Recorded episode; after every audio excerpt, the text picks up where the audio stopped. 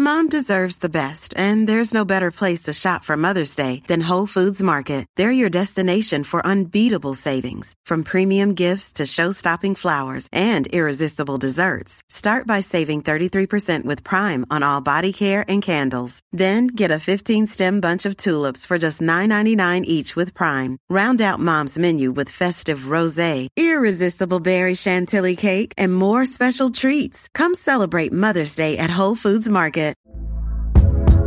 Hey there, it's Michelle Norris. I'm host of a podcast called Your Mama's Kitchen. When I travel, I'm usually looking for a way to find a taste of home when I'm not at home. And one of the things I love to do when I am at home is entertain. And Airbnb allows me to do that. When I was in California recently, I rented a house that had a great kitchen. And when we were sitting around the table, we were all thinking, we're in someone else's house. Someone could be in all of our homes as well.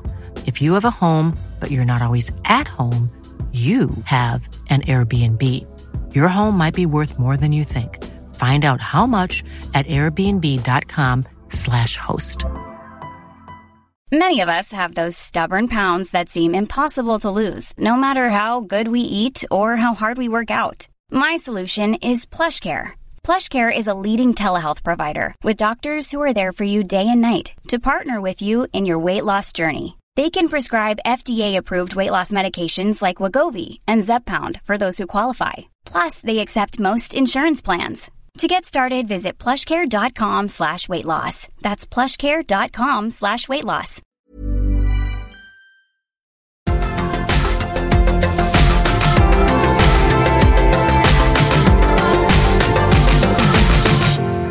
Hej och välkomna till FM-podden. Vi är uppe på avsnitt 23 idag.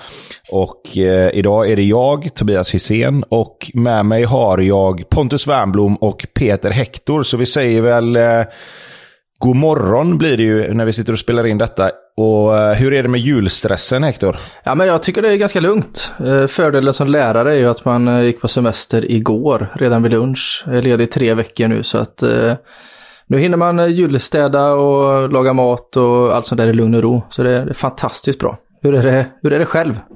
Jo, men jag har eh, lite stress. Jag har en julklapp kvar och eh, försöka ge mig på här som jag tänkte jag skulle försöka lösa idag. Men eh, annars så är det ganska lugnt. I vår familj så har vi en, en bättre hälft som gärna vill ha kontroll på det här med julklappsinhandling. Så att hon gör det mesta själv faktiskt. Det är faktiskt eh, samma här. Vilket är, vilket är tacksamt. Oerhört. Hur, eh, hur ser det ut hos dig Pontus? Noll stress. Eh, Just med julen, jag har väldigt moderat inställning till den. Jag tycker att den är, den är vad den är. Eh, Jag har också en bättre hälft som tar hand om allting, så jag behöver inte lägga mig i så mycket. Eh, Så det blir rätt mycket FM för min del. Medan hon pyntar gran och, och håller på. Du kanske inte får vara med och hjälpa till heller med tanke på den här gamla klassikerfadäsen. Nej. Vi har tagit den här i podden, men du kan väl berätta vad som hände där för några år sedan? Ja, jag slängde alla julklappar kan jag... Nej, vi bodde i Holland och så hade vi... På Holland så, I Holland så skulle vi fira julen där och så skulle man varje söndagkväll var man tvungen att ställa ut alla soporna på gatan och så på måndag morgon kom de och tömde allting. Och så hade Nina lagt grejerna i en liknande påse, en sån svart soppåse. Hade hon lagt julklapparna i den och... Eh, och skräpet i, i, i en också då. Och det såg nästan exakt likadant ut. Det var på kvällen jag var trött. Det här är inte sant. Så jag gick ner och... Jo, jo.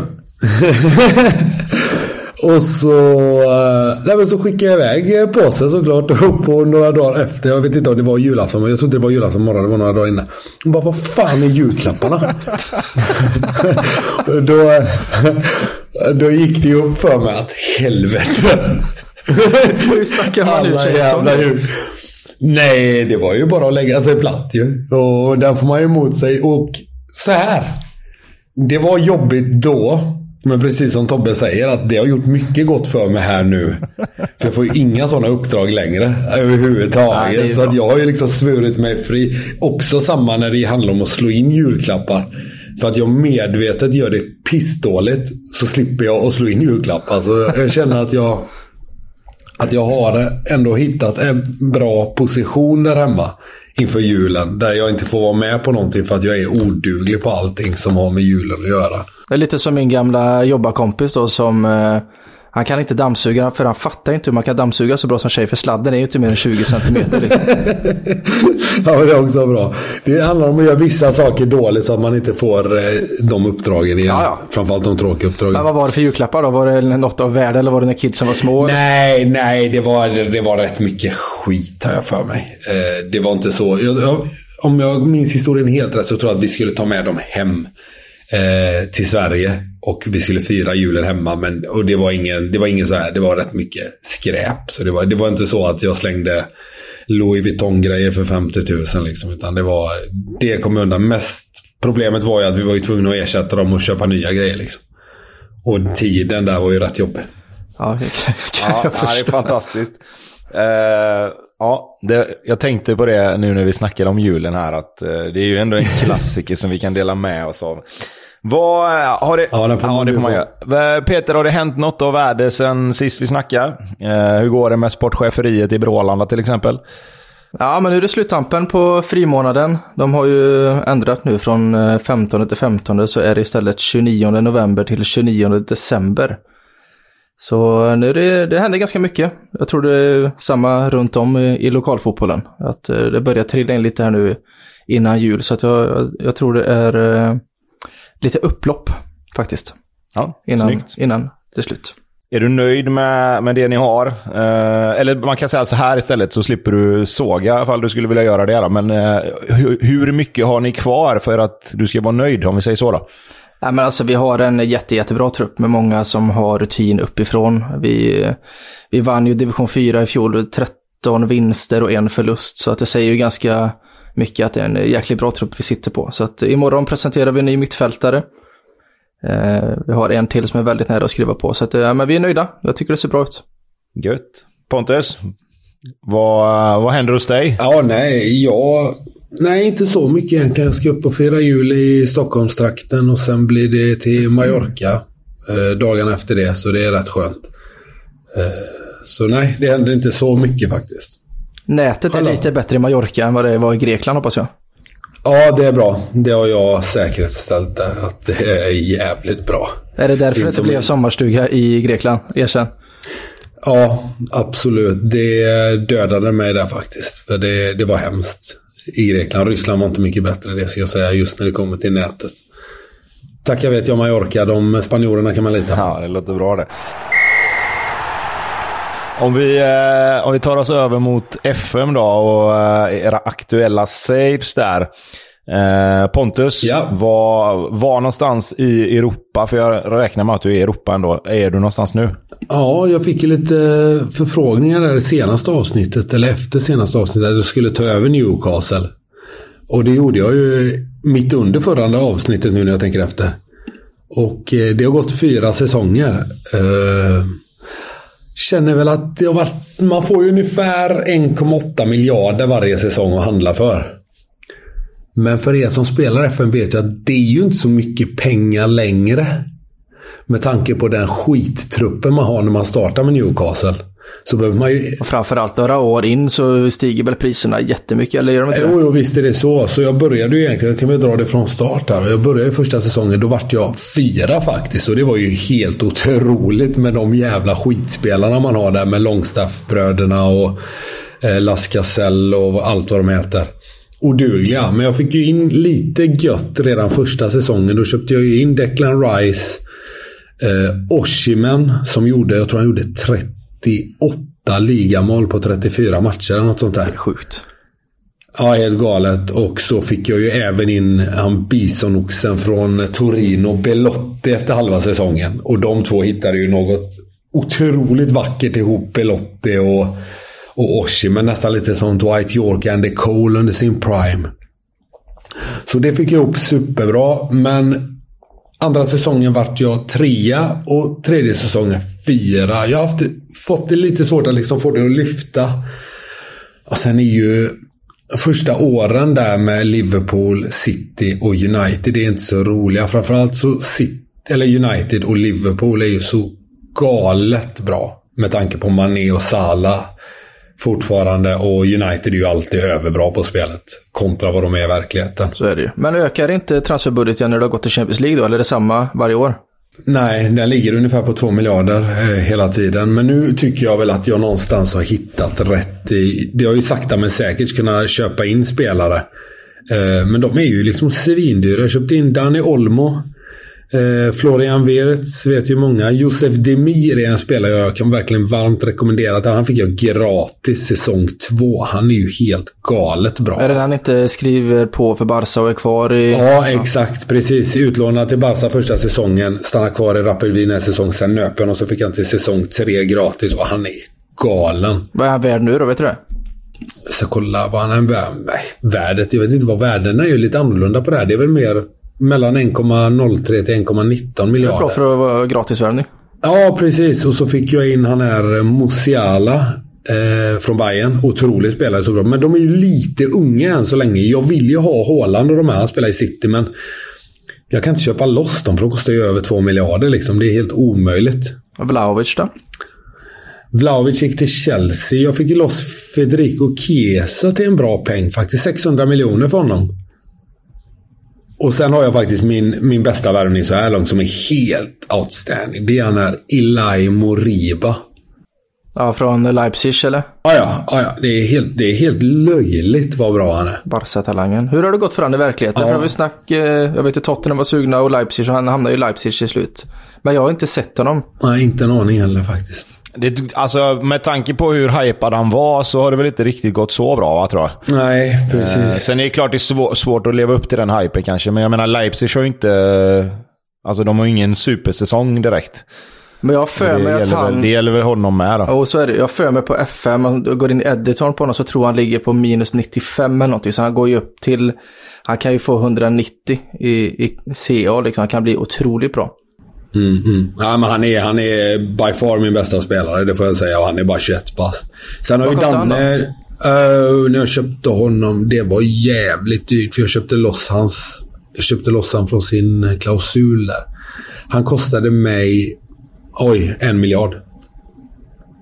Så då ska han vara bra också. Ja, det får man ju nästan säga. Va? Nej, men sen så utöver det så tycker jag väl jag har fått lite råd från Danne som ska vara någon slags FM-guru som har varit helt jävla värdelösa.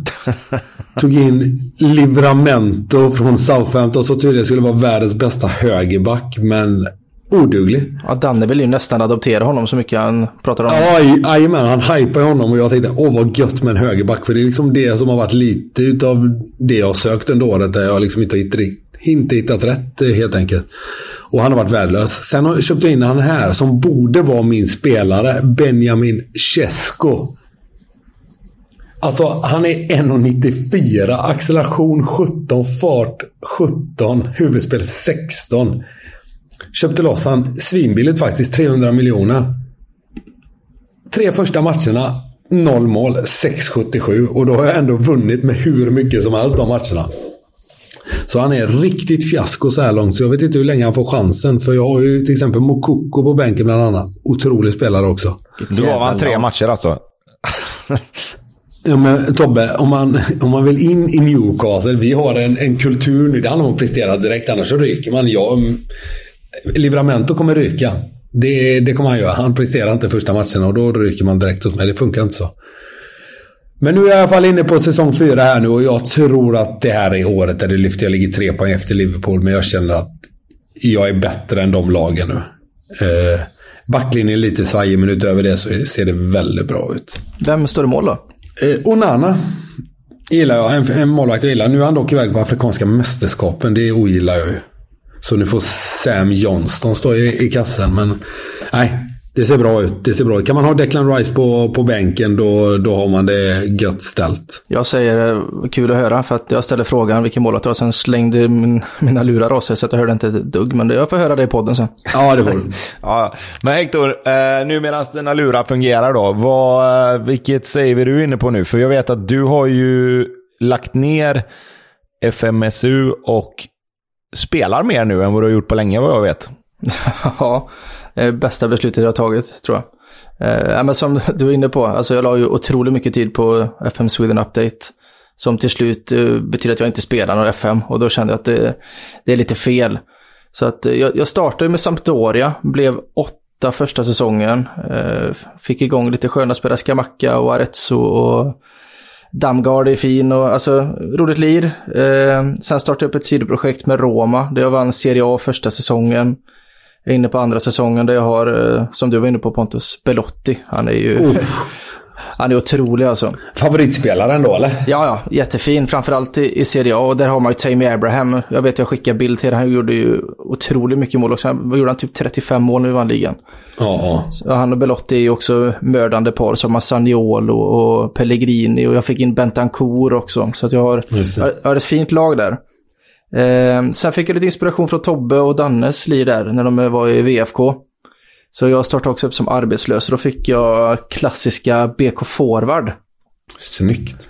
Har, tänker ni på någon speciell spelare när ni säger BK Forward? Jag har en jag tänker på. Jag tänkte, är inte det Erling Markintan därifrån? Det är möjligt. Jag, jag, jag tänker på han... Ja, säg du först. Undrar om inte, jo, men jag undrar om inte, eh, är, kan inte Abgabar som var därifrån från början? Eller? och även han Herish Kui, kommer du ihåg honom? Just det, också Örebro va? Ja. Så de, de tog över. De låg nia tror jag de tog över första säsongen. Tog upp det till tredje plats. Nu är jag på säsong två och ligger tvåa, tre poäng efter serieledarna. Men ekonomin är ju katastrof. Jag tror vi ligger i 700 000 back och vi är på sommaren. Så att eh, jag får se hur länge jag håller liv i det här livet. Men eh, som sagt, jag börjar spela mycket mer nu än vad jag gjort tidigare. Så att eh, det är ett stort steg framåt för min del. Vad har du för ambitioner med, med liret? Att du ska gå vidare eller att du ska ta upp BK Forward? Eller ska du satsa på managern? Nej, det Att du är- ska vara en journey liksom? Att du ska ta det vidare? Ja, det, det, det är journey. Jag vill ju uppåt liksom. Division 2, ingen ekonomi, man har inga kontrakt. Alltså, man vill ju bort därifrån så fort som möjligt. Man vill ju upp i typ superetta så man kan börja bygga ett lag i alla fall. Ja, det är svårt i de divisionerna och framförallt som du säger med ekonomin och sådär. Det, det är bara gratisspelare och, och sådär. Så det, det är rätt svårt. tur lite. Jag fick in eh, August Strömberg, fick ingen kontrakt i MFF. Så han eh, plockade in, han har gjort åtta mål på 13 matcher. Så han är ju sån, ja men han är bra. Men eh, sen får man in vissa som är katastrof. Man, man vet ju inte riktigt. Och maxlönen jag kan ge är typ 1500 i veckan. Och ligger 700 000 back och nu kan man lämna 250 kronor i veckan. Så att det, nej, det funkar inte. Men jag får se. Jag är lite sugen på att plocka upp det här Sampdoria-liret igen. Jag är lite svag för de klassiska Sampdoria. Du då Tobbe, jag vet ju du, du har ju faktiskt bytt land nu. Ja, precis. Nu är vi inne på våra tredje land på den här nya Journeyman. Saven som jag och Danne kör ihop där. Vi kör ju tränaren och sportchefen 2.0 här.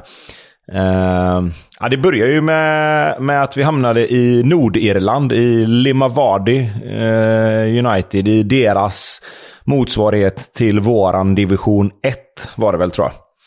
Eh, så tredje ligan då. Eh, och var där, men eh, extremt udda upplägg. Eh, seriespel och allt sånt där fungerade som vanligt, men spelarna, det var lite som, som i Sverige. Liksom. Du kan lämna hej vilt, så helt plötsligt in, in, inför vissa matcher så bara var det en spelare som har gått till ett annat lag helt plötsligt. Eh, så att man tappar spelare och plockade spelare, men i och med att, i och med att det är Danne som bestämmer då, liksom, så, så jag får ju inte plocka in någon spelare när jag tappar en om man säger. Så jag kunde ju tappa tre spelare under en period på två månader och fick inte göra någonting förrän, förrän Danne skulle ha filen igen då. Så då eh, bad jag snällt på mina bara knän att vi skulle ta oss ifrån eh, Nordirland. Och då hamnade vi ju i Vänersborg av alla ställen. I, I Vänersborgs FK i division 2.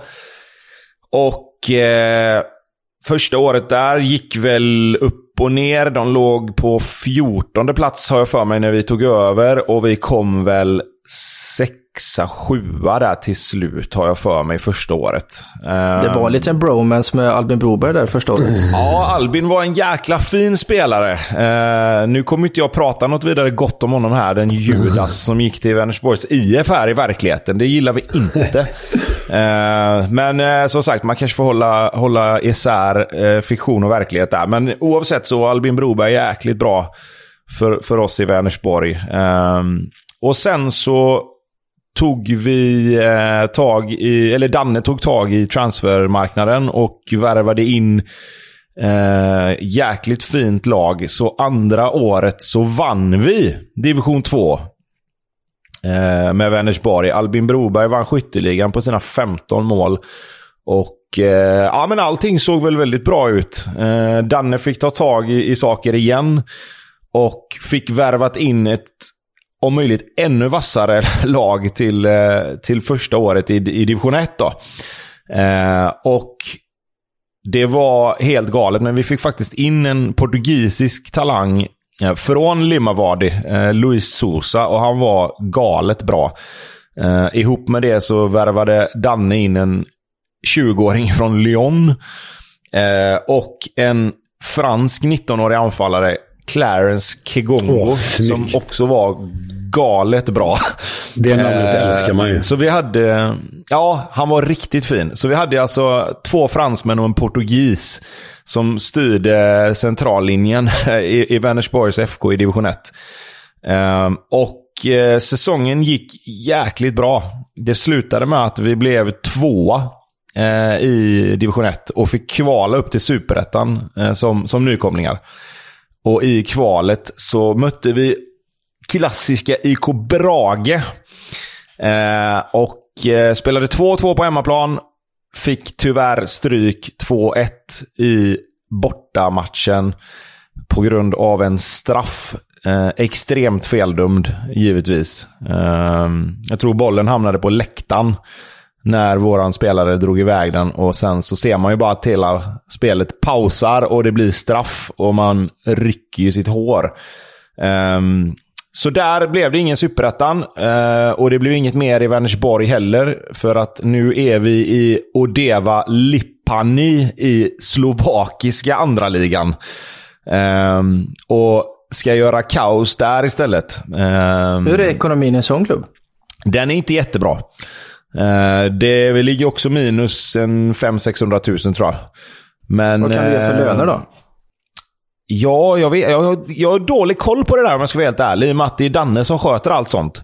klart. Eh, jag försöker att bara hålla mig till, till fotbollsdelen. Liksom. Så får Danne kolla på ekonomi och, och ledarstaber och, och hela den biten. Då. Jag tänker om det går att jämföra med typ superettan eller om det, vilken nivå Ja, det ligger jag på. tror, att, jag tror att det är lite eh, mer. Eh, alltså grejen är att det- som vi har som kriterier då för när vi ska välja lag, det är att vi får ju bara gå till en klubb som har en halv stjärna mer än den vi var i innan. då.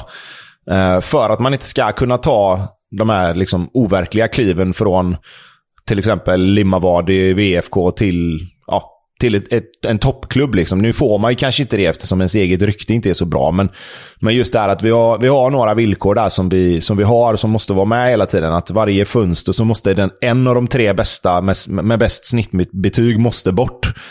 Eh, Så helt plötsligt så kan det ju försvinna en, en helt otrolig spelare från, från laget under, under ett fönster. Liksom. Ehm, och så just det där med stjärnorna då, att klubbens rykte får bara vara en halv stjärna mer som vi går till. Men nu är det Lippani och eh, säsongen är slut. Vi blev sexa, vilket var väldigt, väldigt bra för dem märkte jag sen när jag ville komma på övre halvan på lagmötet så flippade laget. Tyckte att det var orealistiska krav. Eh, så att jag fick dämpa min eh, entusiasm lite. Så nu ska vi försöka hänga kvar eh, i den slovakiska andra ligan och det lär vi göra med tanke på att Danne ska in och värva spelare här nu igen. Så att eh, nu är vi i Slovakien och Det känns som härjar. att Tobbe är lite mer positiv till Danne än vad Pontus är. Är Ja, men lite så. Eh, Just med, med spelare så, så har han varit jäkligt bra. Sen, sen har han... eh, Sen har han liksom eh, vissa, vissa spelare som han tycker är bra. Men han, och på tal om en annan sak som Pontus aldrig, eller som du själv också kanske aldrig... Min bästa spelare här nu i, i det här slovakiska laget är faktiskt våran nummer 10 i positionen offensiv mittfältare. Han har gjort 13 mål tror jag. Eh, Det är lite skillnad faktiskt på FM22. Jag tycker faktiskt lägga om med. tian Ja, mer. men lite så. Och, och framförallt när man ser på höjdpunkterna som jag alltid gör, att, att forwards drar isär liksom. Och så kommer han löpandes från sin position i djupled i mitten där det blir väldiga hål. Eh, så att det var... Det, det, ja. han har varit Du, jävligt en bra. snabb inflick här nu då. Åh, Det finns en spelare, inte legend skulle jag inte säga, han är nog legend där. Hemmasonen från Lippani. Har du några chansningar?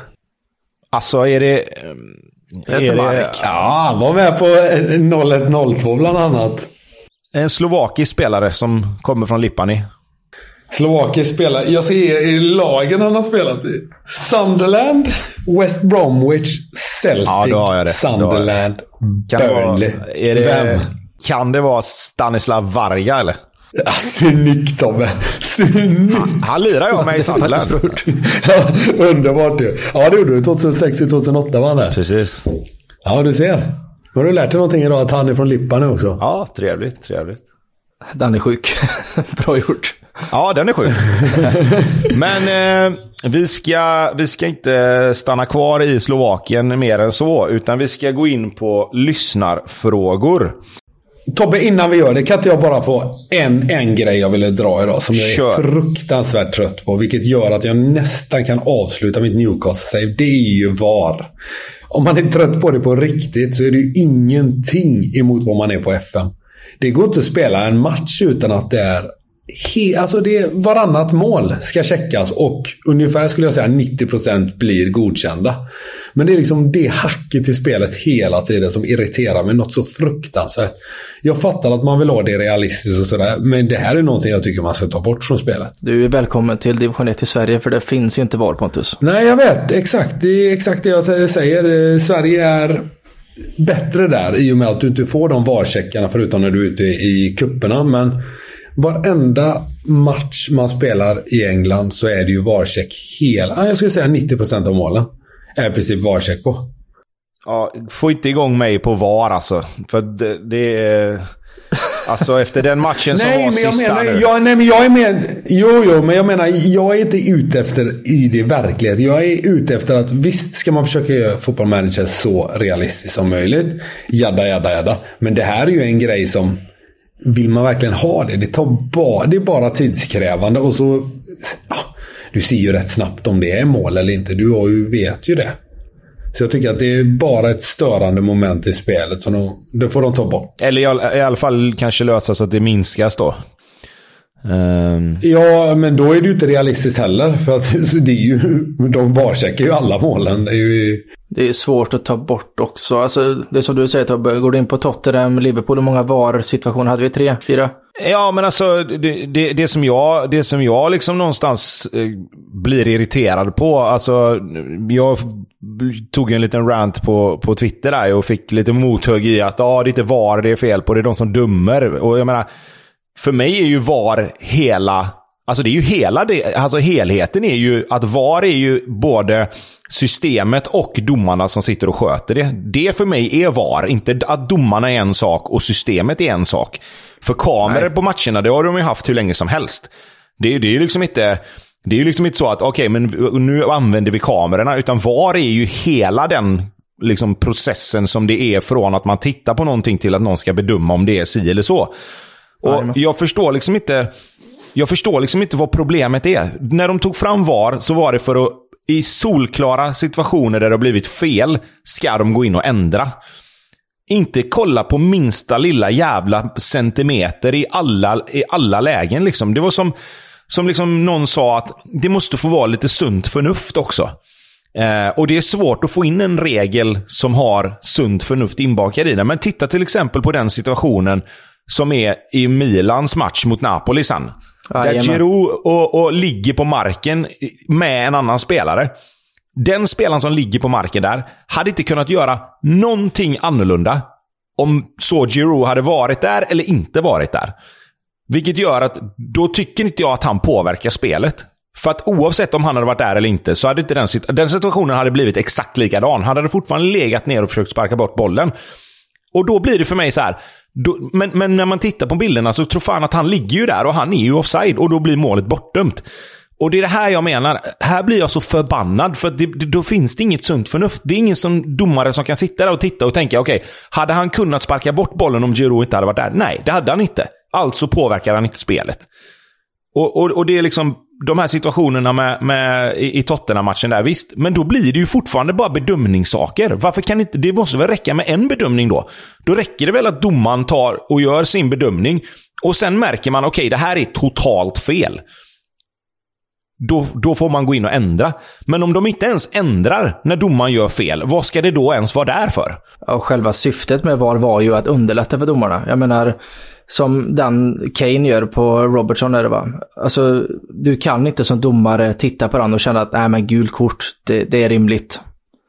När du har ett sträckt ben, du är ute efter att skada din motspelare, det är, det är rött kort alla dagar i veckan. Ja, men framförallt... För... Och i, min- i min värld är det alltså, du kan inte döma på något annat sätt som domare. Och om du då tar de besluten, du, alltså du... Var ska hjälpa domarna? När du går in och tar fel beslut, när du även får se klippen och de här grejerna. Det, jag, jag förstår inte. De, sätter sig bara själva i skiten liksom. Nej, men det är det jag menar. Och, och, och problemet här blir ju att det blir ju en, det blir ju en bedömningssak oavsett. Ja, Alltså det kommer ju alltid vara en bedömningssak så länge det är såna här grejer. Sen finns det ju fakta där du kan rita linjer på offside och sånt. Då blir det ingen bedömningssak. Där har du svart på vitt. Men du måste ta bort alla de här VAR-situationerna där det ska till en bedömning till. Om inte det är solklara grejer. Att domaren liksom, okej, det här, han vink, vinkar bort en hans för att han tror inte att det är hans. Och så visar det sig, jo men det är hans. Och då blir det så här, ja, då är det straff liksom. Men som en sån här grej, har domaren bedömt att det där är gult kort, för mig då så får det vara fine liksom. Om inte, om, om, nu tycker man ju liksom att okej, om, om inte VAR-domarna går in och säger det där är rött kort, du måste visa ut han. Vad ska de ens titta på det för då?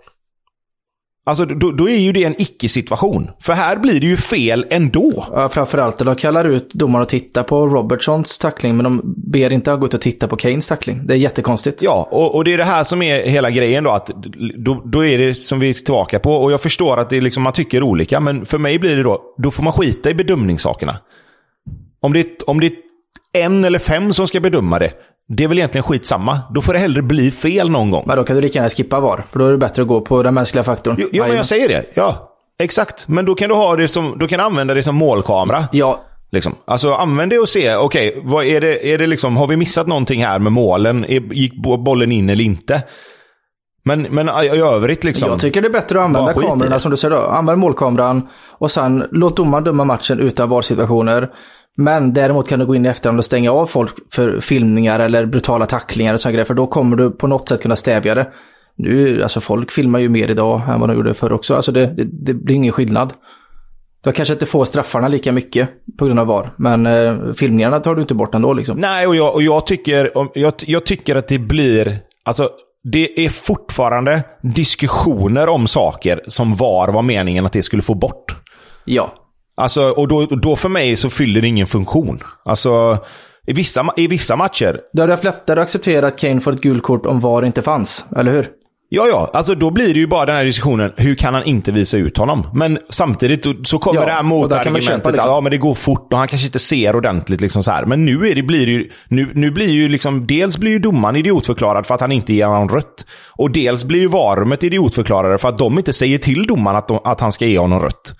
Eller Ja. åtminstone, gå och titta på den här, för det här känns, det här känns inte bra liksom. Ja, eller om du vänder på det som Sala när de gör eh, 2-1 målet, att ta på handen på Sala.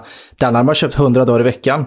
Att domaren inte ser i en, en vanlig situation. Men man blir irriterad att du inte tittar på den på VAR. Eh, så att, ja, jag håller med dig, 100%. Ja, 22 december öppnade Pontus Wernbloom Pandoras ask och istället för elände och sjukdomar så kom Tobbe och Hector och diskutera VAR. Det var inte riktigt meningen men... eh, Vi hatar Vem man blir upprörd, det blir man. Men nu fick vi sagt det. Ja, nu fick vi sagt det Det var kul att ni fick lätta. Ska- Det var bra för er tror jag att få prata ut om det här. Ja, jag tror också det. Ja, jag tror också det. Jag var så, alltså, jag Jag var så ring- jag ringer dig sen, Tobbe, så tar vi en timme. Ja, ja, men jag var så arg efter matchen sist och det var inte på resultatet utan det var bara på skjutsen av hela, hela matchen. Liksom. Eh, skitsamma. Lyssnarfrågor. Vi har ju en fråga här ifrån Hampus Gryvik. Som är lite eh, för dig och mig då Hector. Eh, I och med att vi kör våra journeyman där. Och då säger, frågar han så här. Hur gör ni när ni förhandlar era egna kontrakt? Är det skillnad om ni har tänkt köra en long save med samma klubb eller om ni ska hoppa runt i olika lag? Känns som det inte riktigt spelar någon roll för man kan ändå inte göra något med pengarna. Hi, I'm Daniel, founder of Pretty Litter. Cats and cat owners deserve better than any old fashioned litter. That's why I teamed up with scientists and veterinarians to create Pretty Litter. Its innovative crystal formula has superior odor control and weighs up to 80% less than clay litter. Pretty Litter even monitors health by changing colors to help detect early signs of potential illness. It's the world's smartest kitty litter. Go to prettylitter.com and use code ACAST for 20% off your first order and a free cat toy. Terms and conditions apply. See site for details. There's never been a faster or easier way to start your weight loss journey than with PlushCare. PlushCare accepts most insurance plans and gives you online access to board-certified physicians who can prescribe FDA-approved weight loss medications like Wigovi and Zepbound for those who qualify. Take charge of your health and speak with a board-certified physician about a weight loss plan that's right for you.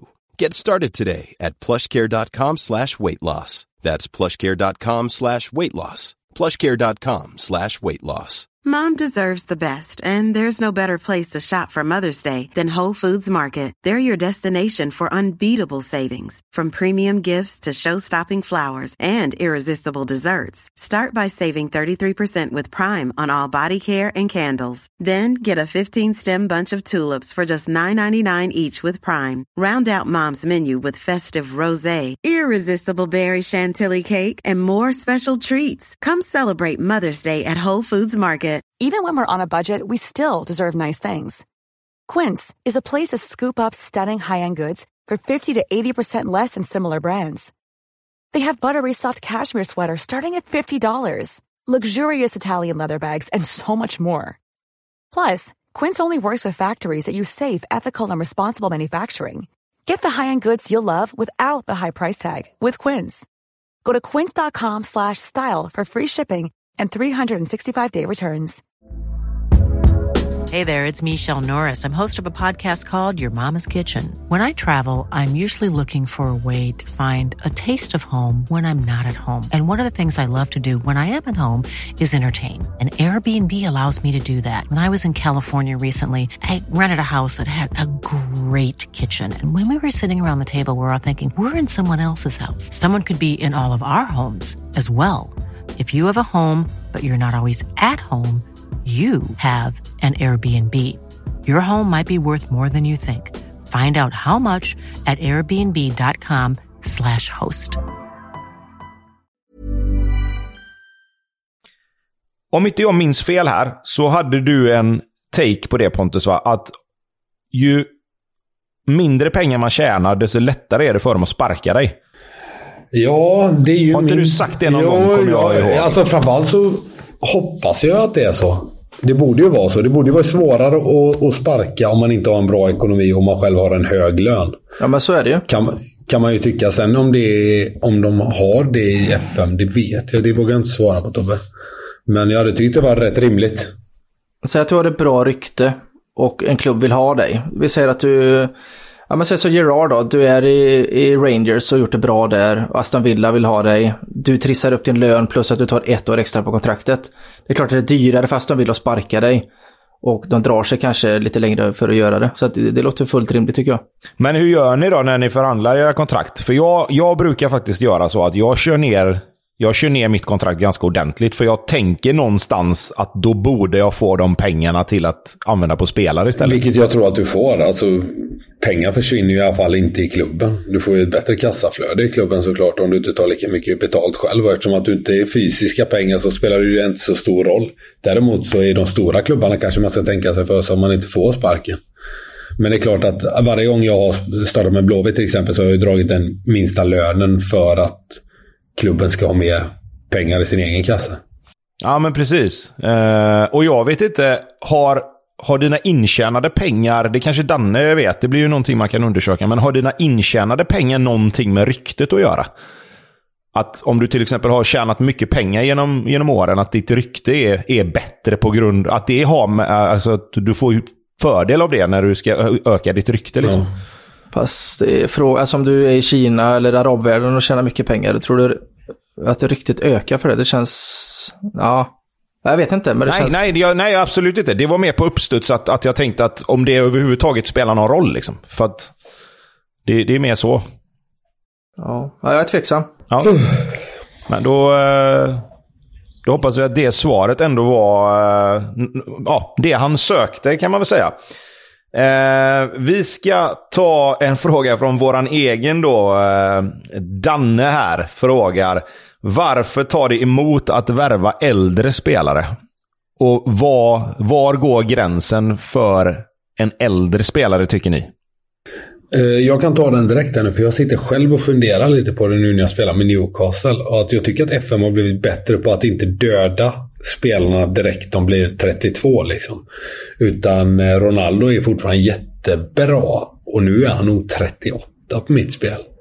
De Bruyne fanns att köpa, men han var lite för dyr. Han var 33 på min save nu, men jag tror att de skulle ha 800 miljoner. Och då kände att det vill jag inte lägga för en 33-åring. Men däremot så tycker jag att det är roligt att spelarna faktiskt kan hålla på längre nu, vilket är min känsla. Jag däremot gillar inte att köpa spelare över 30. Man är väl FM-skadad? Ja, man slutar ju alltid med att man köper in de här unga killarna som jag berättade om mitt Newcastle. Sen tar det flera år innan de är de här riktiga världsspelarna. Även om de är jättebra just nu så kan de ju ta ytterligare kliv. Men då kommer jag ju sälja dem. ja, men grejen är att man är väl FM-skadad. För att förr köpte du en 28-åring så höll han i tre år. Sen dalade han ju, framförallt på fysiska siffrorna, dalade han ju enormt. Ja, precis. Men jag har precis. också samma känsla som dig att det, det är annat, annat nu. Framförallt på målvakter. För det tyckte också Dala, inte riktigt lika tidigt, men de blev ju fruktansvärt dåliga när det blev 35-36. Men idag ser du ju jättemånga målvakter i den åldern som är svinbra. Ja, och även mittbackarna. Eh, de är ju faktiskt, behöver ju inte vara så snabba. Nej. Men på spelet gick det ju knappt att spela med dem. Och så, det som störde mig mest, framförallt förut, var att de blev så jäkla trötta efter matcherna. Precis som att de skulle bli tröttare än någon annan. Sen fattar jag med återhämtning och sådär. Visst, det är annorlunda. Men inte på det sättet. För det finns de som spelar i de stora ligorna som är 33 plus. De kör ju varje match i princip. Jajamän. Mm. Nej, jag, jag håller med. Alltså, jag tycker man drar, eh, drar, eh, drar sig för att, att värva spelare som är över 30. Och jag, ibland så försöker jag tänka, liksom, tänka tillbaka till mig själv. Hur fan var man själv när man var 30-31? Liksom? Och det fan, var ändå ganska bra fortfarande. Eh, så att det är lite eh, som du säger, att siffrorna rasar lite väl tidigt. Men det kanske har ändrats nu då. Då kör vi en annan Daniel här. Eh, Daniel Larsson undrar, vilken, vilka är denna upplagans största talanger? Både i vida världen och svenska talanger. Och vi kan väl börja med världen då, för det är ju lite enklare. Det är ju egentligen de som, som är de största talangerna i verkligheten. är ju det på spelet med. Vad jag har märkt i alla fall. Ja, det är ingen större skillnad. Jag hade väl en... Jag kollade på... Jag fick upp år två eller tre. Då är de ju fortfarande rätt så unga, men då var det ju den här Golden Boy. Då var det, men bland annat den här Dimir då ska man ha ett öga på. Eh, som jag sa, Moriba såklart. Sen har du ju de här Mokoko, Håland och de är ju inte så gamla men...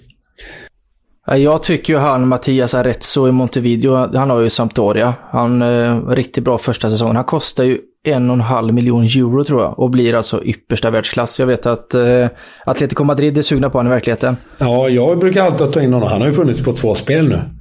Jajamän. Jag ser i verkligheten eh, har han gjort 15 ligamatcher, 11 mål och 4 assist. Så att det är nog en tidsfråga när han eh, ja. byter klubb där. Visst är det så. Mm. Nej, sen har du väl de här i Bayern, Musiala. Ja, visst har du det. Och så har du ju... Uh, ju, ju... Har du Gravenberg i Ajax, Jajamän, Bellingham. Sen har PSV en grym ytterforward. Jag vet inte vad han heter nu. Ja, det är ju Tottenhams uh, akademi. Mo, mo, ja, precis. Du är... Ja, men han, och han är helt galen. Han är 22 bast på mitt nu. Alltså han är så bra. Ja.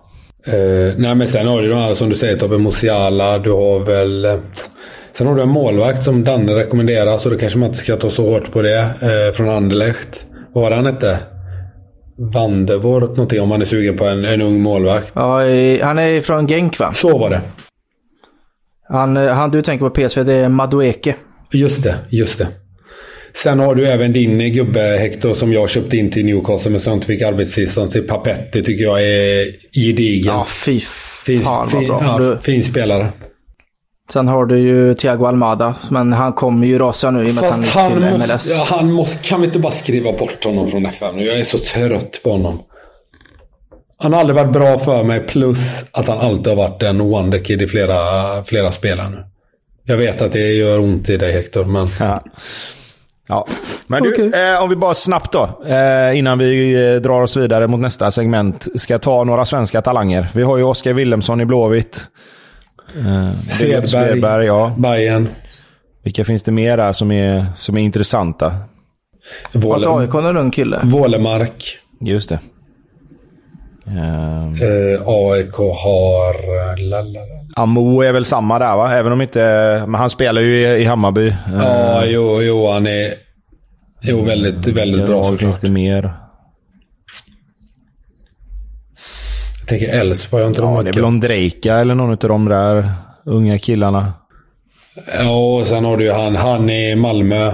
Den unge killen där Nanasi. med långt hår. Vad heter han? Sebastian Anasi. Ja. Nanasi. BP har ju alltid Ja, några. Jag såg att han. André Piconell nu som vi hade i uh, målvakten. Jajamän, målvakten. Han är väl den största målvaktstalangen på spelet tillsammans med han i Hammarby också. Dovin, ja, just det. eller vad heter han? Dovin? Ja. Do, Mm, precis. Ja, Dovin. Dovin. Och Auvin. ja. Precis. Nej, men det finns ju några som man kan hålla utkik efter. Ja. Jag har ju lite förkärlek till min uh, Viktor Slug där i Hammarby som jag hade i Blåvitt uh, saven som jag hade på förra spelet. Han uh, hästar ju in mål för mig där. Också bra namn. Så han kan ni också hålla lite koll på. Vi har en för vissa efterlängtad comeback eh, att dra oss mot nu. Vi ska nämligen köra Vem där igen? Denna hatade, älskade del av eh, programmet som eh, vissa har saknat och vissa är bara jättearga nu när det kommer tillbaka. Ja, Jag tror faktiskt vi får stryka det här Tobbe, för det är sån respons vi har fått på att folk har saknat det. Jag vet inte om det är... Jag, tror den är älskad Ja, faktiskt. Okej, ja men det låter ju jättebra. Då, då är vi helt överens om att vi ska ha med det framöver i alla fall. Ja, jag är så jävla laddad nu. Hit med här nu. Ja. Jag sitter och skakar. Oa- Ja, jag, Oavsett. har, jag har ångest. Jag har sån ångest. Ja. Peter, det är du som ska ta oss vidare. Eh, så kör Vem där du, så ska jag och Pontus försöka lista ut vem det är. Ja, och det är ju som vanligt då. Jag har ju lite högre tankar om Pontus på den här Tobbe, men det senaste har ju Tobbe varit jävligt vass också. Otrolig har han varit. Så att jag, jag, jag mår inte bra nu. Jag körde här på Danne igår. Han tog den på...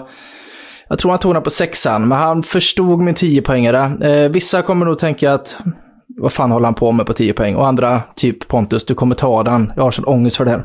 Sluta ursäkta dig och kör nu. Ja. 10 poäng. Mina initialer är R-A-M. Mina förnamn är Rudolfus Antonius, men mitt smeknamn kan förknippas med en känd mack. Början, eller rättare sagt de fyra första bokstäverna på mitt efternamn, kan förknippas med en känd låt och dans som spelades på alla diskon 1993. Oj, Oj, vad sa vi nu? Vad var det för initialer? R-A... M som är Martin. Känd mack.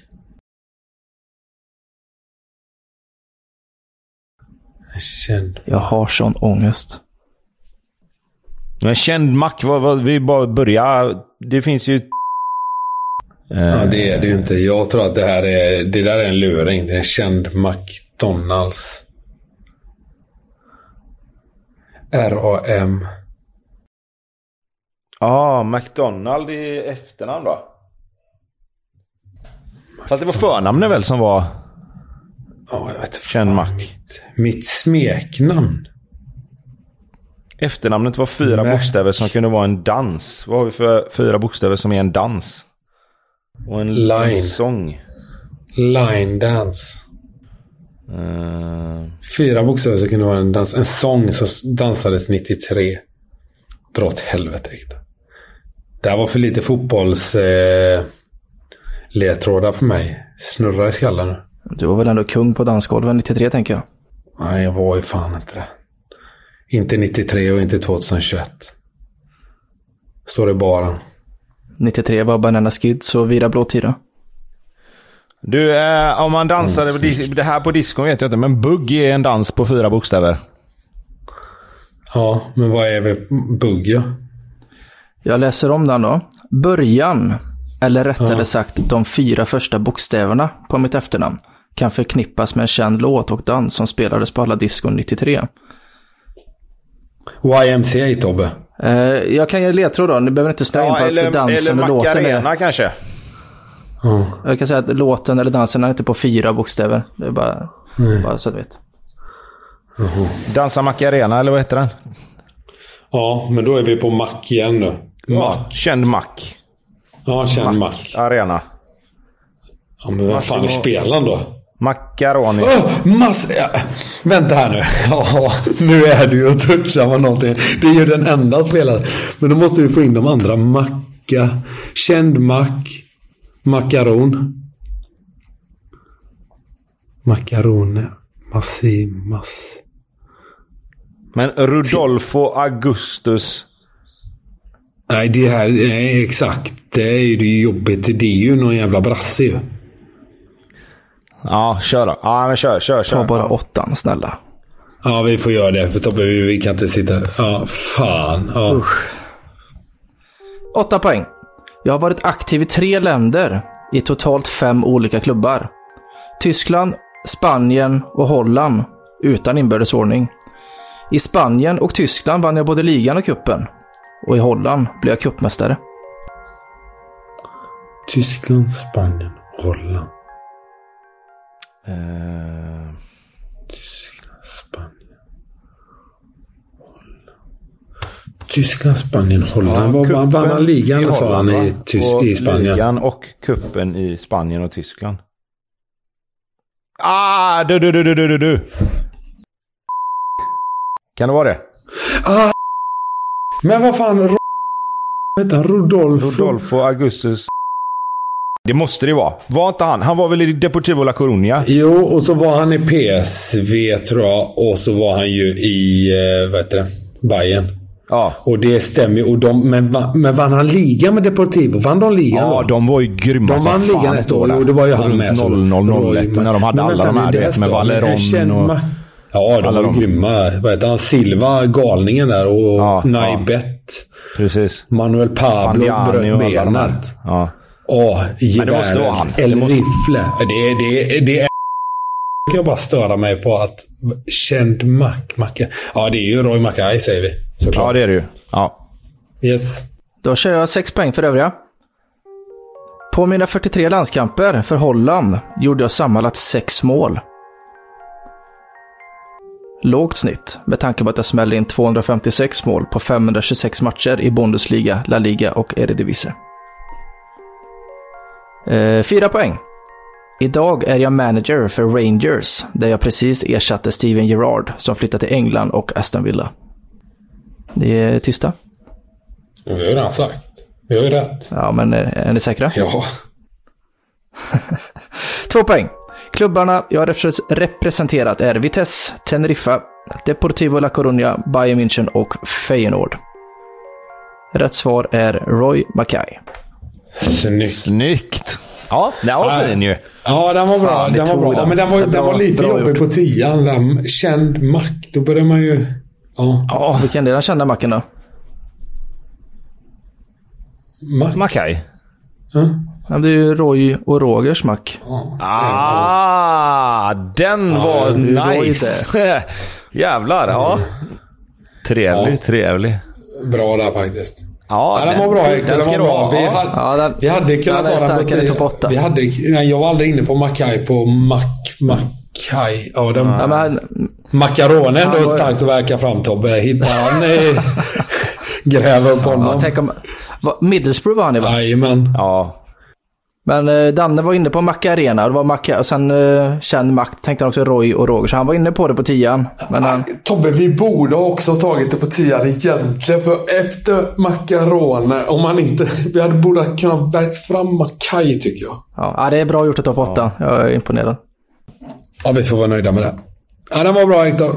Och med de eh, avslutande orden så är vi klara för idag. Vi eh, tackar för visat intresse och önskar er god jul och gott nytt år. Och skulle det vara så att det här avsnittet kommer ut efter jul så hoppas vi att ni har haft en bra jul. Med det så säger vi tack och hej och på återseende. Ha det så bra. Hej då! Hej då. God jul. Tjena!